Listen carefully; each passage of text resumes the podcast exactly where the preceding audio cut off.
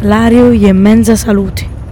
Vivere all'aria aperta contribuisce notevolmente allo stare in salute.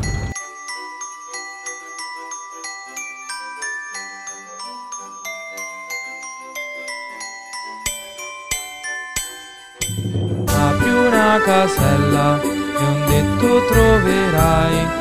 Se lo ascolterai, salese tu sarai.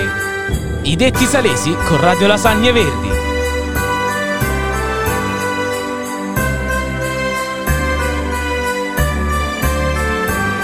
Salve a tutti lasagnini e lasagnine, benvenuti e bentornati in questo nuovissimo podcast.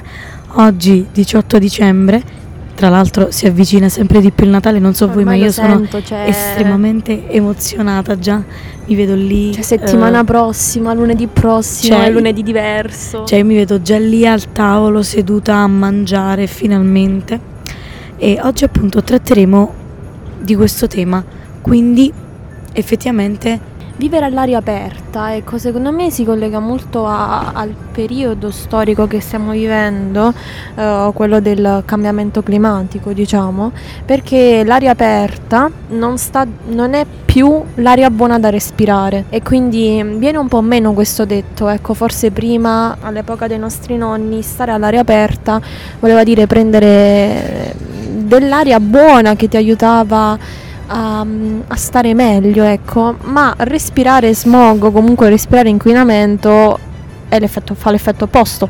Eh beh sì, anche perché questo inquinamento, eh, questo cambiamento climatico, questo cambiamento delle aree interne, lo smog, comunque ce l'abbiamo da tutto il periodo della prima rivoluzione industriale praticamente.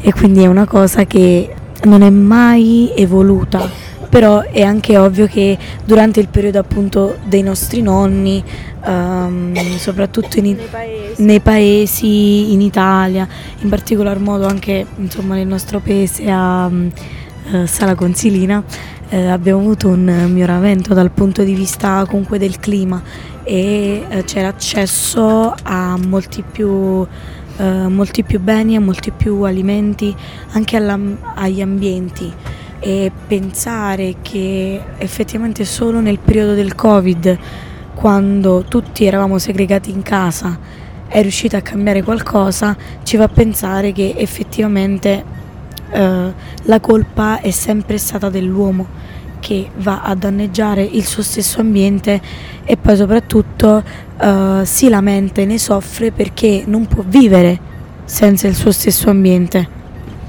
Cioè, io mi rendo conto ehm, proprio riguardo alla qualità dell'aria che molto spesso quando sono in posti isolati, diciamo così per dire, o in- ad esempio salgo in montagna oppure vado in una spiaggia che non è tanto frequentata, solo respirare mi porta come se fosse un benessere, cioè mi sento tipo ripulita, come se mm, tutte le tossine presenti nel mio corpo uscissero fuori solo tramite un respiro. Ed è per questo che ultimamente mi sto sensibilizzando sempre di più alla tematica ambientale perché ci tengo proprio a respirare aria pulita in qualsiasi eh, luogo.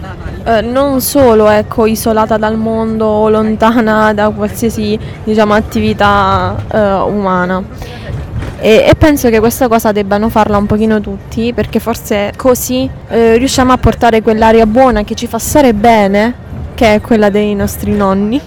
Sono completamente d'accordo perché se solo tutti riuscissimo ad aiutarci a vicenda e nel piccolo fare qualcosa per migliorare il nostro territorio, il nostro paese da questo punto di vista, sono sicura che noi potremmo andare avanti perché così come impieghiamo purtroppo la stessa forza per poter sporcare oppure per, per poter peggiorare quello che abbiamo, potremmo metterci la stessa cosa invece per il motivo inverso, cioè per migliorare quello che noi possediamo, tutto ciò che ci è stato donato. E io penso che tutte, come ho spesso detto, tutte le generazioni passate che o generazioni insomma attuali che hanno già vissuto la loro vita, la loro adolescenza e che stanno rovinando la nostra, stanno danneggiando la nostra,